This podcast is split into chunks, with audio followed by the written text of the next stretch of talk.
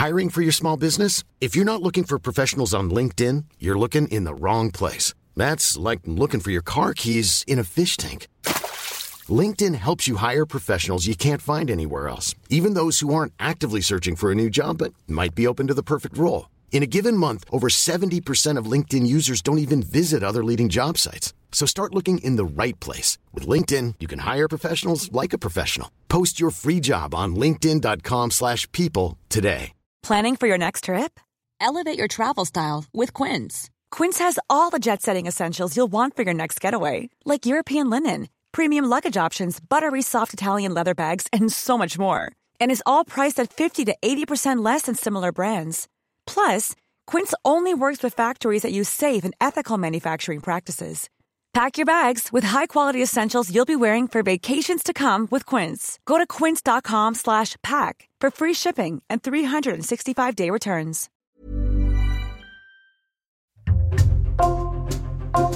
Bonjour, c'est Thibault Lambert et vous écoutez Code Source, le podcast d'actualité du Parisien. À la mi-juillet, le docteur Frédéric Péchier est sorti du silence dans une interview accordée aux Parisiens quelques semaines après sa 30e mise en examen.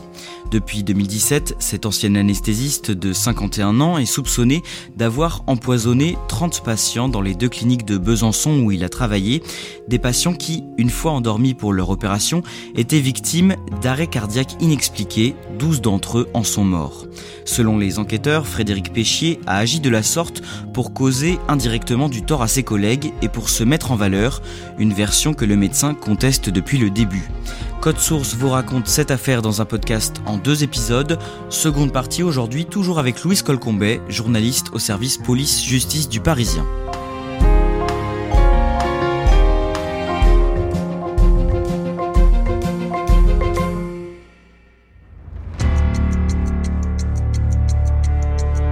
À la fin du premier épisode, on s'était arrêté à la mise en examen de Frédéric Péchier pour sept empoisonnements volontaires on commence ce nouvel épisode deux ans plus tard. Louis Colcombet, le jeudi 16 mai 2019, l'anesthésiste est de nouveau mis en examen et cette fois-ci il est soupçonné d'avoir empoisonné encore plus de patients. Oui, il est mis en examen pour 17 cas supplémentaires, ce qui porte à 24 le nombre d'empoisonnements, dont 9 empoisonnements qui ont été euh, fatals aux patients, donc 9 euh, morts en tout. La qualification retenue par le parquet pour ces 17 nouveaux faits est l'empoisonnement sur personnes vulnérables, un crime pour lequel la peine de la réclusion criminelle à perpétuité est encourue. L'affaire devient vraiment hors norme à ce moment-là? C'est énorme parce que on a déjà eu des cas euh, à l'étranger, euh, mais en France, euh, on n'a pas de précédent et surtout, on est sur des cas qui concernent un anesthésiste et c'est rarissime d'avoir euh, ce genre d'affaires. On est aux petites heures qui précèdent l'aube. Le docteur Péchier tombe dans les bras de sa famille. Il reste libre. Et là, il ressort encore une fois libre du bureau de la juge d'instruction. Oui, alors il y a un débat euh, qui a eu lieu en audience hein, devant le juge de la liberté de la détention. Il y a eu des appels, parce que les parties civiles ne comprenaient pas pourquoi euh, il n'était pas mis euh, derrière les barreaux en détention provisoire. Mais c'est la même idée qui avait prévalu en 2017, c'est-à-dire que on a considéré que le risque de réitération n'était pas là, que l'enquête devait progresser. Là, il a une difficulté supplémentaire, c'est qu'on lui interdit en revanche pour qu'il n'y ait pas de problème avec les parties civiles qu'il pourrait croiser euh, dans la rue. Hein, euh, on lui demande de quitter Besançon et donc à ce moment-là, il va retourner vivre chez ses parents euh, à côté de Poitiers. Frédéric Péchier reste sous contrôle judiciaire et au cours de l'enquête, il est auditionné par plusieurs experts chargés de fouiller sa personnalité. Qui sont-ils? Il y a deux types de professionnels qui se sont penchés sur son cas. Il y a des psychologues et des psychiatres qui l'ont rencontré à plusieurs reprises. Et il y a des sortes de profilers qui ont été mandatés par la PJ. Les profilers, eux, euh, ils vont étudier tout ce qui est sur dossier, euh, des écoutes téléphoniques, des propos qu'ont rapportés euh, des collègues, où il est peut sembler sans empathie, assez froid, déterminé, et ils vont faire de lui un portrait totalement défavorable, c'est le moins qu'on puisse dire. Ils parlent de boursouflure et mégalomaniaque, ils expliquent qu'il n'a aucune empathie, qu'il il est motivé par un narcissisme énorme et que peu lui importe les patients, qu'il veut se venger de ses confrères. Voilà, c'est un portrait très à charge très sombre. Mais par ailleurs, les psys qu'il a rencontrés, des psychiatres, euh, aucun euh, va déceler de maladies sous-jacentes, va, ils vont rien trouver de saillant, y compris euh, certains qui vont dire mais pour faire une telle chose, il faudrait un événement traumatique particulier dans l'enfance qui permet d'avoir cette structure mentale de pouvoir apparaître normal et commettre le pire dans un second temps et il trouve rien. C'est-à-dire, il voit pas d'éléments biographiques qui pourraient euh, expliquer ça. Il voit pas de maladie. Il le trouve totalement normal et donc euh, il ne voit pas de psychopathe ou de malade en lui, pas du tout. Les enquêteurs découvrent tout de même plusieurs événements en retraçant le parcours du docteur Péchier, des éléments étonnants qu'il verse au dossier. D'abord, Louis Colcombet, le père de Frédéric Péchier, a lui-même été médecin, anesthésiste. Il travaillait au CHU de Poitiers au moment où un énorme scandale a été révélé au sein de cet hôpital au milieu des années 80. Oui, en 1984, une jeune femme décède au bloc. Et puis, une affaire dans la Vienne qui fait grand bruit depuis 24 heures. Deux médecins du centre hospitalier de Poitiers ont été inculpés d'assassinat après la mort suspecte d'une jeune femme. Les deux médecins sont accusés d'avoir saboté volontairement l'appareil de réanimation, sans doute par esprit de vengeance contre le chef du service. L'anesthésiste en charge va se rendre compte qu'en fait deux tubes avaient été inversés, ce qui a provoqué sa mort. Et il va accuser en fait l'un de ses euh, subordonnés, avec qui il s'entendait pas du tout, d'avoir voulu le piéger par la complicité d'un deuxième qui l'avait aidé dans cette opération. Quand euh, avec mes collaborateurs nous sommes allés faire les vérifications complètes de tout le matériel, nous avons découvert l'arme du crime. C'était absolument monstrueux car ça ne peut avoir été pratiqué que par quelqu'un qui connaît très bien son métier. C'était très bien caché, c'était pratiquement imparable. Ça va donner lieu à un énorme procès avec, je crois, 300 euh, journalistes accrédités. Ça va passionner la France, l'affaire euh, dite des anesthésistes de Poitiers, et qui va finalement se solder par un acquittement général, parce qu'on n'a jamais su euh, finalement la, vérité. Cet événement-là, évidemment, le père de Frédéric Péchy n'est absolument pas mis en cause dedans. Simplement, il travaillait à la même époque en réanimation en anesthésiste avec ces personnes-là. C'était pas le même service, mais c'était ses collègues. Sa mère travaillait aussi dans le monde médical. Cet événement, c'est le seul en fait qu'on connaisse qui concerne en fait une sorte de vengeance entre anesthésistes. C'est le seul en France connu. Et ça a paru euh, très troublant en fait aux yeux de l'accusation que ça ait pu se produire en fait finalement tout près de Frédéric Péchier. Et on s'est demandé si ça n'a pas pu, en fait, peut-être l'influencer, infuser en lui, en tout cas, euh, si ça avait pu nourrir des discussions euh, à table. voilà, lui, il avait 13 ans, il avait 16-17 ans quand il y a eu le procès. Moi, il me dit, je m'en souvenais même pas, franchement, c'est les journalistes qui l'ont rappelé. C'est une coïncidence qui a pu, en tout cas, être jugée signifiante. C'est au dossier.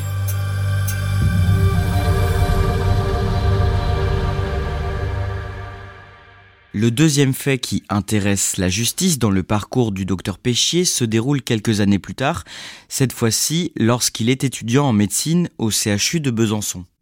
Oui, là c'est pareil, le procureur a demandé à ce qu'on fasse verser cette procédure euh, au dossier. Il y a eu un gros scandale à l'époque où Frédéric Péchier est interne il se pratiquait de l'euthanasie active, une épidémie de, personnes âgées qui auraient été, euh, entre guillemets, euh, empoisonnées pour faire de la place dans le service. Évidemment, Frédéric Péchy n'est pas mis en cause, hein, euh, ça se passait la nuit, lui il était interne en journée, mais de la même manière, on a pu se demander si il n'avait pas pu à ce moment-là être influencé par ça. Ça se passait avec du potassium, c'est l'un des produits qu'on retrouve dans les cas d'empoisonnement aujourd'hui. La question s'est soulevée de savoir si peut-être il avait pu apprendre à faire à ce moment-là pendant ses études. Évidemment, lui euh, dit que non, qu'il était au courant que ça se pratiquait, c'est un secret de polichinelle. D'ailleurs, voilà, il y a eu cette enquête, mais il n'a rien à voir avec cela. À l'automne 2019, on apprend dans la presse que l'une des consoeurs de Frédéric Péchier, avec qui il était ami auparavant, affirme qu'elle a failli mourir à cause de lui. Frédéric Péchy va se fâcher très fort avec un couple d'anesthésistes qui travaillent avec lui euh, au mois de mars 2016. Et six semaines après, la femme de ce couple, elle, elle euh, doit subir une opération. Donc naturellement, elle va à la clinique Saint-Vincent et euh, il ressort que ce jour-là, la patiente juste après elle va décéder d'un arrêt cardiaque brutal. Ce qui va beaucoup troubler les enquêteurs, c'est que cette collègue, elle aurait demandé au dernier moment à être endormie par son époux donc anesthésiste aussi, et qu'elle aurait ainsi inversé euh, l'ordre de passage. Et comme la personne juste après décède, euh, ils vont aller jusqu'à se demander si Frédéric Péché n'aurait pas essayé de faire coup double, c'est-à-dire entre guillemets supprimer sa consoeur et des mains de son propre mari. Aujourd'hui, Frédéric Péché le conteste. Il explique que euh, l'ordre de passage était connu à l'avance, qu'il était fixé, d'autant plus qu'elle devait euh, se faire mettre une prothèse et qu'on fait toujours les prothèses en première opération le matin. Donc il nie totalement euh, cette intention. En parallèle, les recherches, les investigations sur tous ces empoisonnements prennent beaucoup de temps et n'ont pas l'air de vraiment progresser. C'est très long, il faudra interroger tout le monde et surtout, on a besoin de preuves médicales. Il faut repasser tous les euh, cas euh, suspects à la moulinette, si j'ose dire, en prenant tous les dossiers médicaux des patients, en récapitulant tous les événements qui se sont passés pendant l'opération, essayer de comprendre avec ce qu'on a récupéré à l'époque, ce qu'on a pu analyser, repasser tout le monde euh, en audition pour comprendre le contexte et d'essayer de déterminer si les gens ont pu décéder parce qu'il y avait une cause médicale, s'il y a pu y avoir une erreur ou s'il s'agit d'un empoisonnement. Et c'est évidemment très long. On a une première expertise qui a été rendue qui n'était pas satisfaisante aux yeux du procureur, qui a donc demandé une contre-expertise et ça a pris euh, deux ans supplémentaires. Et hormis les expertises médicales, est-ce qu'il y a d'autres éléments qui peuvent aider cette enquête? Alors des éléments, oui, des preuves euh, absolues, formelles, où on verrait le docteur Péchier euh, prendre une poche, la remplir d'un produit euh, et la donner à quelqu'un, ça, il n'y a pas. Il y a des vidéosurveillances qui montrent qu'il arrive très tôt, il y a des témoignages qui expliquent qu'il pouvait se servir ici ou là en médicaments et que ça pouvait être un peu étonnant. Il y a des éléments de contexte, des disputes, c'est plutôt un faisceau d'indices qui mène l'accusation à penser que c'est lui. Maintenant, des preuves absolues, une empreinte sur une poche. Il n'y a pas, de toute façon, il est employé de la clinique, il pourrait très bien avoir ses empreintes partout. L'empoisonnement, de toute façon, c'est quelque chose qui est très difficile à prouver. Il y a par exemple des personnes qu'on a exhumées. On a retrouvé des traces euh, d'anesthésiques locaux dans la moelle osseuse, le cerveau, qui a priori n'avait rien à faire là. Mais des années après, c'est difficile de dire à quel jour et à quelle dose ça a été euh, donné. Donc on est plutôt vers une convergence euh, d'éléments qui mènent vers le docteur Péchier comme une sorte d'entonnoir. En vient à l'année 2021. Dans la nuit du 30 septembre au 1er octobre, Frédéric Péchier tente de mettre fin à ses jours. Oui, alors à ce moment-là, ça fait 4 ans que Frédéric Péchier est montré du doigt, euh, mis en examen. Il a tout perdu chez ses parents. Euh, il n'a plus de revenus et euh, il va très mal. il est en dépression. Moi, il m'explique qu'il avait écrit au juge d'instruction parce qu'à ce moment-là, euh, il en pouvait plus en fait qu'il ne se passe rien. Il n'y avait pas d'évolution dans l'enquête, on ne le convoquait pas, il ne voyait rien se passer. Et lui, euh, bah voilà, ces journées, elles sont euh, dans l'attente qu'il se passe quelque chose, dans un sens ou dans un autre. Et donc à ce moment-là, le désespoir le gagne. Et ce soir-là, voilà, il a un peu bu, il va très mal. Et puis, en fait, il a laissé un mot dans lequel il dit Je veux mourir innocent. En fait, il a tenté de se défenestrer de chez ses parents. Il se remet petit à petit, il ne garde pas de séquelles neurologiques, alors il tente d'exercer de nouveau la médecine. En fait, il avait fait la demande depuis longtemps. Euh, il a demandé pendant le Covid en disant euh, Est-ce que je peux pas me rendre utile Après tout, euh, j'ai des connaissances en médecine? Alors, il était interdit d'anesthésie, pas de médecine. Alors, ça a donné lieu à tout un débat. Il a fini, après moult audiences et débats en tout genre, à être autorisé à exercer la médecine, mais sans contact avec les patients. De fait, la seule chose qu'il pourrait faire, ce serait éventuellement être médecin régulateur du SAMU, mais en réalité, il faut être clair, aujourd'hui, personne ne prendrait le risque d'embaucher le docteur Péchier avant que son nom soit blanchi. Cette année, à la fin du mois de mars, Frédéric Péchier est auditionné à plusieurs reprises par la juge en charge de ce dossier. Elle a reçu de nouvelles expertises médicales et le médecin est mis en examen pour de nouveaux empoisonnements. Oui, alors on pensait qu'on s'arrêterait à 24 cas. Et puis, euh, ça avait été un petit peu annoncé quand même par le procureur, mais effectivement, on lui impute 8 cas supplémentaires. Finalement, il va être mis en examen que pour 6. Hein. Les deux derniers, il est que témoin assisté. On va l'interroger sur ces 8 cas qui ont été re-regardés par les experts, et donc où là, il y aura un nouveau mode opératoire, notamment, parce que jusqu'ici, euh, les médicaments incriminés, il y avait du potassium, des anesthésiques locaux, en, une sorte d'overdose. Mais là, on va aussi parler euh, d'un syndrome qui s'appelle le Takotsubo. C'est syndrome assez rare qui pourtant euh, était euh, souvent diagnostiqué à la clinique faute de mieux. en fait, c'est une sorte d'emballement du cœur qu'on pourrait provoquer en donnant de la de l'adrénaline. En fait, on va se rendre compte que le modus operandi, l'arme entre guillemets du crime, aurait évolué au fil des ans.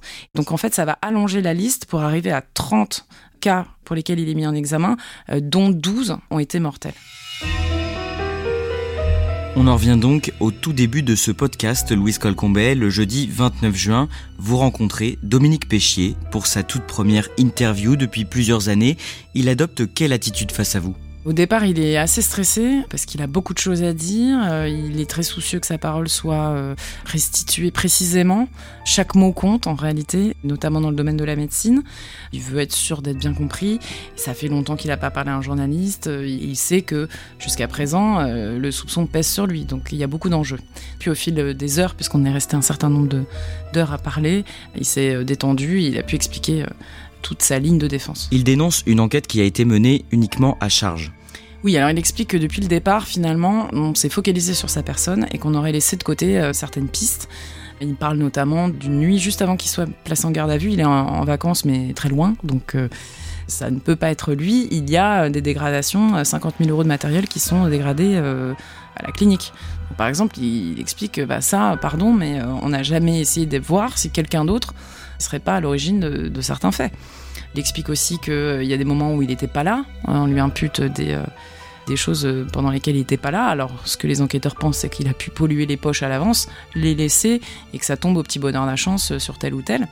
Globalement, euh, il a l'impression que euh, les enquêteurs ont, eu des visières et euh, cherchent à tout prix à faire coller certains faits à, sa vie, à sa biographie et notamment aux disputes qu'il a eues avec ses confrères en disant mais attendez moi des disputes j'en ai eu mais les autres en ont eu aussi et c'est vrai qu'on comprend qu'il y avait quand même une ambiance assez détestable dans ce service d'anesthésie. Donc si ce n'est pas lui qui a causé ces dizaines d'empoisonnements, comment est-ce qu'il les explique? Alors, selon lui, il n'y a pas 30 empoisonnements. Lui, il considère qu'il y a trois cas qui posent effectivement problème parce que là, on avait saisi l'intégralité du matériel qui a servi à soigner ses patients. Donc dedans, il y a les deux derniers, le cas de Sandra Simard qui provoque tout, le cas de Jean-Claude Gandon qu'on considère peut-être être comme créé par lui, et puis un autre cas plus ancien où il y a des doses de potassium énormes. Lui, il dit, effectivement, il y a des bizarreries, mais moi, je les explique pas. Je sais pas si on a mis des choses dedans, si c'est volontaire ou pas, et d'ailleurs, c'est pas à moi de le dire. Et pour le reste, il explique que on peut trouver des explications de ce qu'on appelle dans l'aléa thérapeutique, c'est-à-dire que parfois, des gens euh, décèdent ou ont des complications et on n'en trouve pas la cause. Euh, il m'explique que même dans un tiers des cas, on n'a pas d'explication finale. Et donc, lui, il considère que c'est soit un aléa thérapeutique, donc une faiblesse du patient quelque part, une interaction entre médicaments, ou alors carrément des erreurs, y compris des erreurs grossières de ses collègues. Et il dit, à l'époque, on n'avait pas classé ça comme empoisonnement, et maintenant que je suis dans l'œil du cyclone, on vient me dire que ce sont des empoisonnements et que c'est moi. Pour lui, il n'y a, pas vraiment d'empoisonnement, enfin il y en a peut-être trois, mais euh, voilà. Et dans ces trois cas qu'il veut bien reconnaître, il a une idée du ou des coupables? Il dit que euh, voilà, il y a eu d'autres cas après son départ euh, de la clinique. Après tout, on l'a visé lui, mais il y a peut-être, je cite, un taré qui est à la clinique qui en serait peut-être parti. Seulement certains médicaments sont comptabilisés. Et donc, euh, voilà, ça pourrait laisser la, porte ouverte à beaucoup d'autres hypothèses, euh, et que ce soit pas lui, mais quelqu'un d'autre. Dans l'enquête, ses collègues notamment ont évoqué le fait qu'il arrive souvent à trouver le bon diagnostic, à tout de suite savoir comment sauver les patients qui faisaient un arrêt cardiaque. Lui, qu'est-ce qu'il dit de ça? Bah, Il dit que c'est pas vrai qu'il faisait pas de diagnostic. Euh, d'abord, il dit je ne surgissais pas, on m'appelait qu'il est venu prêter main forte et qu'en fait il proposait des solutions plus ou moins connues, hein. en tout cas qu'il n'y a pas 36 recettes pour euh, sauver quelqu'un qui fait un arrêt cardiaque. Et dans le cas de Sandra Simard, il m'explique qu'il a certes prescrit un médicament euh, qu'il a fait donner, mais il me dit je le fais systématiquement en cas euh, d'arrêt cardiaque et d'ailleurs je suis pas le seul. 30% des médecins le font, donc voilà, j'ai rien fait de particulièrement intelligent, divinatoire ou spécifique. Comment il explique le fait que, à part en 2017, aucun de ses patients à lui n'ait eu d'arrêt cardiaque? Alors il dit que c'est faux. Dans la liste initiale, en fait, qui comprenait 66 cas, qui avait été remonté par euh, la clinique Saint-Vincent avec l'aide du CHU, etc., il n'y avait aucun cas qui le concernait. Lui, il dit attendez, j'ai quand même précisé à la juge que j'avais eu sept cas avant, euh, même des EIG mortels, hein, des gens qui étaient morts au bloc, qui n'avaient pas été pris en compte parce qu'ils n'avaient pas été jugés suspects tout simplement par ses collègues. Mais donc, ils ont finalement été intégrés, euh, mais il n'est pas mis en examen pour ces cas-là. Mais du coup, il explique que le cas de dire je me crée un incident pour me créer un alibi et devenir moi aussi victime du mystérieux empoisonneur, ça ne tient pas puisque j'en avais eu d'autres. Il considère que ça, c'est une construction intellectuelle et qu'en plus, c'est complètement idiot de faire quelque chose comme ça, puisque les policiers étant là, euh, l'enquête ouverte, ça l'aurait désigné. Donc voilà, tout est question de point de vue sur ce fameux cas euh, de IG Alibi. Louis Colcombet, quand vous ressortez du bureau de son avocat, il vous laisse quelle impression? J'ai vu quelqu'un d'à la fois euh, un peu déprimé parce qu'il a voilà, il a, perdu, il voit plus ses enfants depuis euh, depuis quatre ans, il peut les revoir mais il peut pas habiter vraiment à Besançon, euh, son mariage n'a pas tenu. C'est quelqu'un qui vit accroché à ce dossier à cette bataille pour prouver son innocence. C'est son combat et il donne l'impression d'être un peu quelqu'un, voilà, un naufragé dans la tempête qui s'accrocherait à une bouée pour essayer de garder la tête hors de l'eau en attendant qu'on vienne le secourir. Et, et, pour lui, ce serait, voilà, ce serait un non-lieu ou un acquittement. En tout cas, c'est ça qu'il espère. Ça fait déjà six ans que l'enquête a été ouverte. Est-ce qu'il y aura euh, un procès bientôt? Selon toute vraisemblance, on se dirige vers un procès. Alors avec combien de cas, c'est la grande question.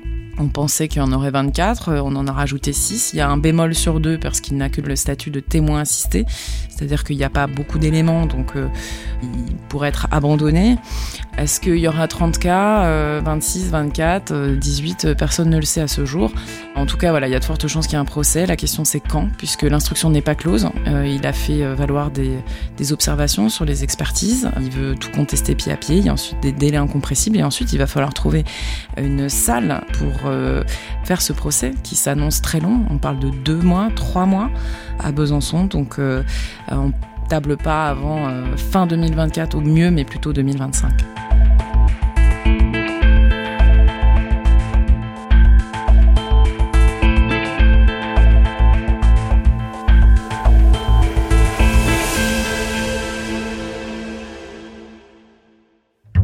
Merci à Louis Colcombet. Cet épisode a été produit par Julia Paré et Emma Jacob.